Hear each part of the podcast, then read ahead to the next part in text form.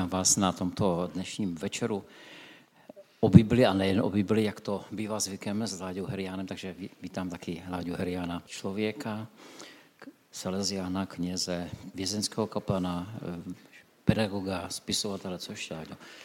Předávám ti slovo. Děkuju. Smíření a odpuštění. Jsem přesvědčen, že naše pojetí těchto témat možná souvisí s naším pojetím Boha. Ptejme se tedy nejprve na ně. Kdo je pro mě Bůh? Moje pojetí Boha v posledních letech bylo dáno texty jako Exodus 34, Exodus 3 a Jan 1. To je takový příklad textu. Jelikož jsem na toto téma mluvil již nesčetněkrát, zopakuji to jen velmi stručně. Podle Exodus 34.6, takzvaného hebrejského kréda, které ve starém zákoně zazní celkem desetkrát, ale pokud nebudeme ten text brát jako celek a budeme brát jenom jeho kousky, tak to zazní nesčetněkrát, tak je Bůh hospodin plný slitování a milostivý, zhovývavý, nejvíš milosrdný a věrný. Je zřejmé, že se jedná o synonyma. Jejíž společným jmenovatelem je dávání nebo velkorysost, nebo milosrdenství, nebo láska, nebo prostě investování a nečekání zpět. Něco takového je boží podstatou. Prostě bytí, které se dává. A jen něco takového může být zdrojem života. Tedy co víc, Bůh je život sám. Nejvěrněji je to vidět v hebrejském konceptu milosrdenství či slitování, který se řekne rachum nebo rachamim, který má stejný kořen jako slovo děloha, rechem, tedy místo, kde se rodí nový život.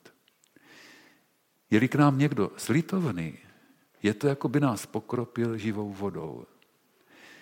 Je-li tento svět, ve kterém žijeme, stvořen Bohem, pak právě proto, že Bůh chce svůj život sdílet, jako slunce sdílí svou energii světla a tepla. My všichni jsme se narodili do slunce a žijeme ze slunce. Já jsem se narodil 24. února 1960, 10 hodin dopoledne a to svítilo slunce. Pokud byly nějaké mraky, tak svítilo nad těmi mraky. A pokud bych se narodil 10 hodin večer, tak by svítilo někde nad Amerikou, nicméně by svítilo. Prostě každý z nás se narodil do svítu slunce. Jo? A Bůh, jak říká Ježíš, můj otec je jako to slunce. To slunce je realita, ze které žijeme. Když si jdeme koupit uh, chleba, tak ten chleba, ten vznikl ze zrn, které vyrostly díky tomu slunci. Takže my žijeme vlastně z toho svítu slunce. Jo? Z milosti slunce my žijeme. Z milosti slunce my nehyneme zimou a nešilíme tmou. Prostě, jo? No a Ježíš říká, můj otec je jako to slunce. To, co jsem teď řekl, vlastně mimo papír, tak to tady mám ještě tak napsané stručněji. Ale um, je, to, je, já to schválně přečtu, protože to končí takovým jako vyústěním. Nemohli jsme se narodit mimo světlo slunce a stejně jako žijeme ze slunce a v jeho světle, byť momentálně svítí třeba nad Amerikou, narodili jsme se v Bohu a v Bohu žijeme, pohybujeme se a jsme, jak řekl svatý Pavel v Aténách. A prostě neexistuje žádná síla, jako se nemůžeme před sluncem schovat, tak nemůžeme prostě se schovat před boží láskou. No. Dalším pojmem vyjádřující tuto boží podstatu je text Exodus 3.14, ve kterém hospodin představuje Mojžíšovi svoje jméno. Jeho jsem, který jsem, ovšem není tím, který je sám pro sebe. Nejbrž tím, jehož podstatou je bytí pro druhé. Bytí pro. Jsem ten, který jsem, Bůh Abrahamův, Izákův a Jákobův, říká ten hlas Mojžíšový kousek dále. Jsem-li já, jsem i ty, nejsem-li já, nejsi ani ty. Mysterium Božího dávajícího se bytí je ovšem neuchopitelné, nepojmenovatelné a proto se Boží jméno, založeno právě na tomto slove se být, jále, otcové sahaja, nevyslovuje. Boží dávající se bytí je tajemstvím. Možná zde můžeme říci spolu s Václavem Havlem, že život je radostnou spoluúčastí na zázraku bytí. Říci, že Bůh je tajemství, nebo Bůh je zázrak, tedy něco velkolepé a mimo naše kapacity, je jedno a to tež. Třetím místem, které můžeme pro představu o Bohu jmenovat, je novozákonní janovský hymnus Jan 1, 1 až 18, Evangelium Janovo. Jestliže bychom zkoumali, co ono hebrejské krédo Exodus 34.6 přes jeho překlad do řečtiny Septuagintě a díky tomu i jeho cestu do Nového zákona, nalezneme je právě ve formulaci, která o tomto slově, skrze něž bylo vše učiněno a které si mezi námi postavilo svůj stan a přebývalo mezi námi, stan. Tvrdí, že toto slovo je jednorozeným božím synem, plným milosti a pravdy. Milost se stala tělem. Stala se slitováním, stala se milosrden, to, to slitování milosrdenství se stalo tělem. Teď samotná boží podstata se stala tělem a stala se tak v synu viditelnou jako jediná alternativa k zákonu, doposud chápanému jako ten správný projev spravedlivého Boha. On tam říká ten um, evangelista, že skrze Mojžíše přišel zákon, skrze Ježíše se stala milost a pravda. Jo? Spravedlivého Boha, eh, ten, že se vlastně, že skrze Mojžíše se stal, um, se stal zákon, to znamená, um, je, je skrze něho prezentován ten spravedlivý Bůh. A na, tohoto, na ten obraz spravedlivého Boha byl onen hospodin bohoslužbou chrámové oběti redukován. Chceme-li poznat, jaký je Bůh, můžeme zkusit sledovat a pokusit se pochopit Ježíše z Nazareta jako posla Boha, který je čirou milostí. Být velkoryse Bohem milován bez podmínek, být bezvýhradně přijat. To je obraz Boha, který Ježíš přinesl který sám stělesnil a díky kterému musel zemřít. Jak by bylo možno důvěřovat v nekonečnou boží lásku, když by si před ní nikdo nikdy nebyl jistý? Jak říká na základě své pastorační zkušenosti Richard Rohr, jakýkoliv transakční výklad spásy, tedy takový, že Ježíš zemřel za naše hříchy nebo na místo nás, lidem brání v proměně v důvěřující a milující bytosti. A to je i má zkušenost, nejen zkušenost eh, Richarda Rora. Lidé se proměňují tím, že jsou milováni a nikoli splácením nějaké ceny nebo dluhu.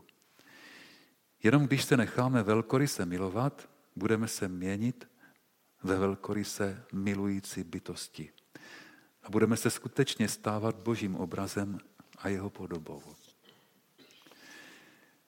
Musíme tedy rozlišovat mezi, a to jsou slova Richarda Rora, mezi retributivní a restaurativní spravedlností. Spravedlnost retribut, retributivní, to je ta spravedlnost odměn, že jo, retribuce, tak pohlíží na člověka jako na hříšníka, kterého Bůh odmění za jeho dobré skutky a případně potrestá za ty špatné, Přičemž jeho dluh na povinnosti vlastní dokonalosti svou smrti splatil Ježíš. Proto člověk může být nakonec zachráněn. Restaurativní, tedy obnovující spravedlnost, chce naopak člověku vrátit to, co mu náleží jakožto člověku ve své nevinnosti. Oč svými hříchy přišel, co mu život ve své složitosti vzal. Je to čirá milost, a Ježíšova smrt je garantem, garantem toho, že právě o takovou spravedlnost Bohu jde. To vysvětlení, to retributivní a restaurativní, to je moje, to není Rorovo, ale já to, tomu tak rozumím. Jo? Jak říká ovšem Richard Rohr, kterou budu hojně citovat, boží spravedlnost je vždy spravedlností restaurativní a Bůh v uvozovkách trestá Izrael tím, že ho ještě více miluje. A to ještě na hlubší úrovni. Stejně jako to dělá s každou lidskou duší. Toto biblické téma obnovující spravedlnosti, jak vidíte, bylo až příliš kulturně podvratné, než aby ho bylo schopno zaslechnout přes hlasité bubnování spravedlnosti retributivní. Jak tedy vidíme, téma odpuštění souvisí s mým pojetím Boha. I já, pokud budu mít retributivní pojetí spravedlnosti, budu zřejmě vyznávat spravedlivého Boha. Milost a slitování jsou vždy pokořením ega. Musíme přijmout Boží moudrost a lásku jako úplnou a konečnou podobu dobra. Ego to ovšem bude nejdříve vnímat jako prohru a účetnické myšlení jako nezaslouženou milost. Musíme však přestat účtovat, měřit a vážit. Láska spočívá v tom, neomezovat Boha našimi představami o lásce, ale dovolit Boží nekonečné lásce, aby úplně redefinovala lásku naši. Tak po tomto dlouhém úvodu tak se můžeme zkusit věnovat tématu odpuštění. Jo?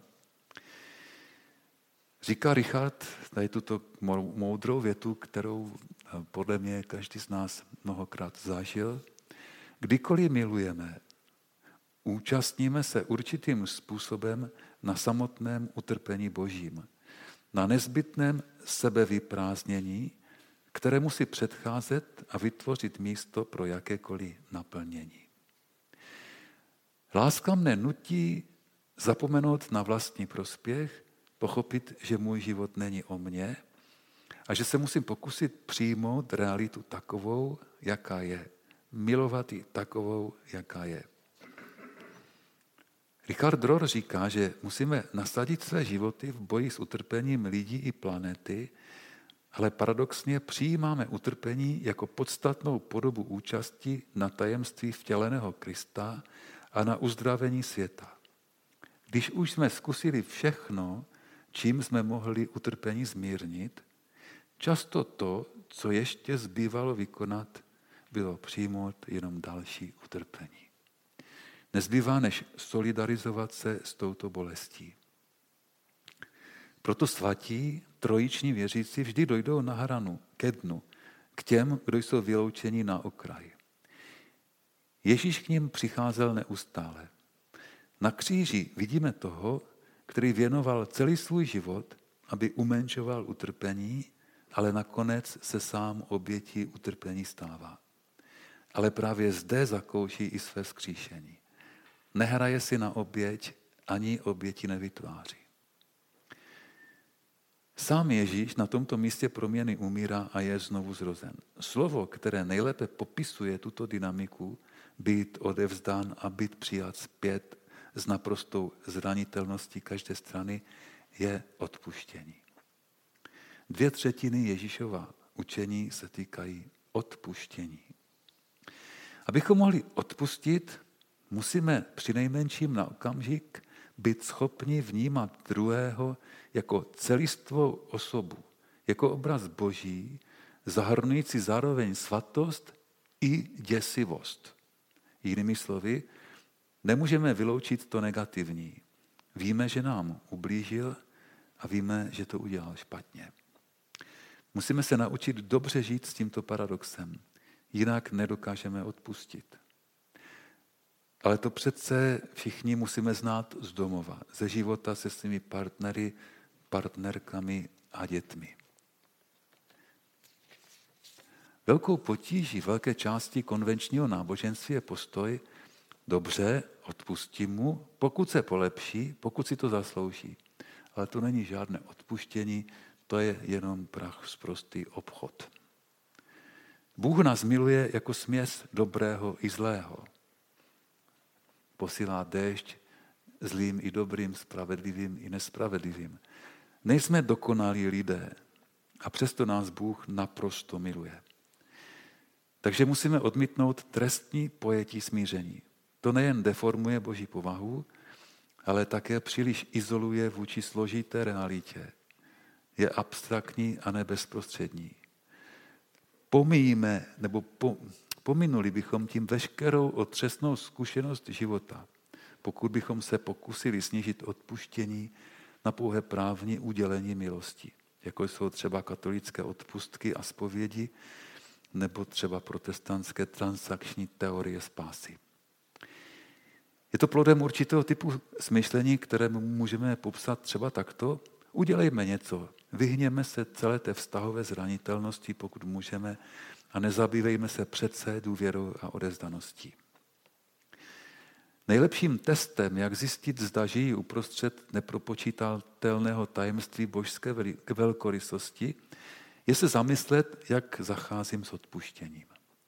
Nejhůř se odpouštějí drobnosti, které o druhém víme, maličkosti, neboť právě toho se naše ego rádo chytá. Hromadí se v psychice jako poškození z opakovaného namáhání. Nevědomky je hromadíme a oni nás zanášejí. Neodpuštění je jako koule na noze, která nás poutá k minulosti a bere nám energii pro přítomnost i budoucnost.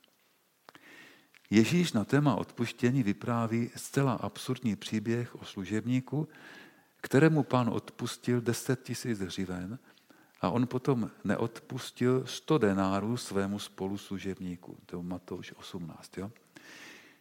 Jestliže bychom si částky přepočetli na koruny, pak jeden denár je asi denní mzda, takže dnes asi tisíc korun, třeba pokud má pracovní měsíc 23 dnů, tak pak ta vyplata je 23 tisíc, tak mi to přijde reálné. Jo? Takže jeden denár asi tisíc korun, jedna hřivna je 6 tisíc denárů, tedy 6 milionů korun.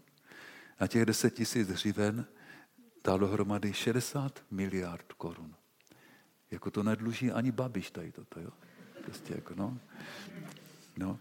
60 miliard korun je zcela absurdní částka. Že Ježíš schválně vymýšlí absurdní podobenství, protože pokud by to podobenství nebylo absurdní, tak vlastně nemá žádnou vypovědní hodnotu. Jo? Takže 60 miliard korun je zcela absurdní částka, kterou samozřejmě nějaký služebník, který se hádá se svým kamarádem o 100 tisíc, dlužit nemůže. Já Ježíšovu absurdnímu podobenství rozumím tak, že pokud člověk zažije a zažívá ono neustále přijetí Boží, ono neustále milosrdenství, které dnes jedna moje studentka nazvala teplem, že člověk zažívá Boží teplo, pak z jeho života snáze odejdou všechny ty drobné částky, které jsou symbolizovány těmi sty neodpuštěnými denáry. Utrpení z lidské nedokonalosti a nedokonalosti života v tomto slzavém údolí se nevyhneme. Ale díky lásce, kterou jsme stále milováni, je můžeme do svých životů integrovat. A to mi přijde, že vlastně jakoby podstatou odpuštění. Že přijmeme život i s jeho negativní stránkou.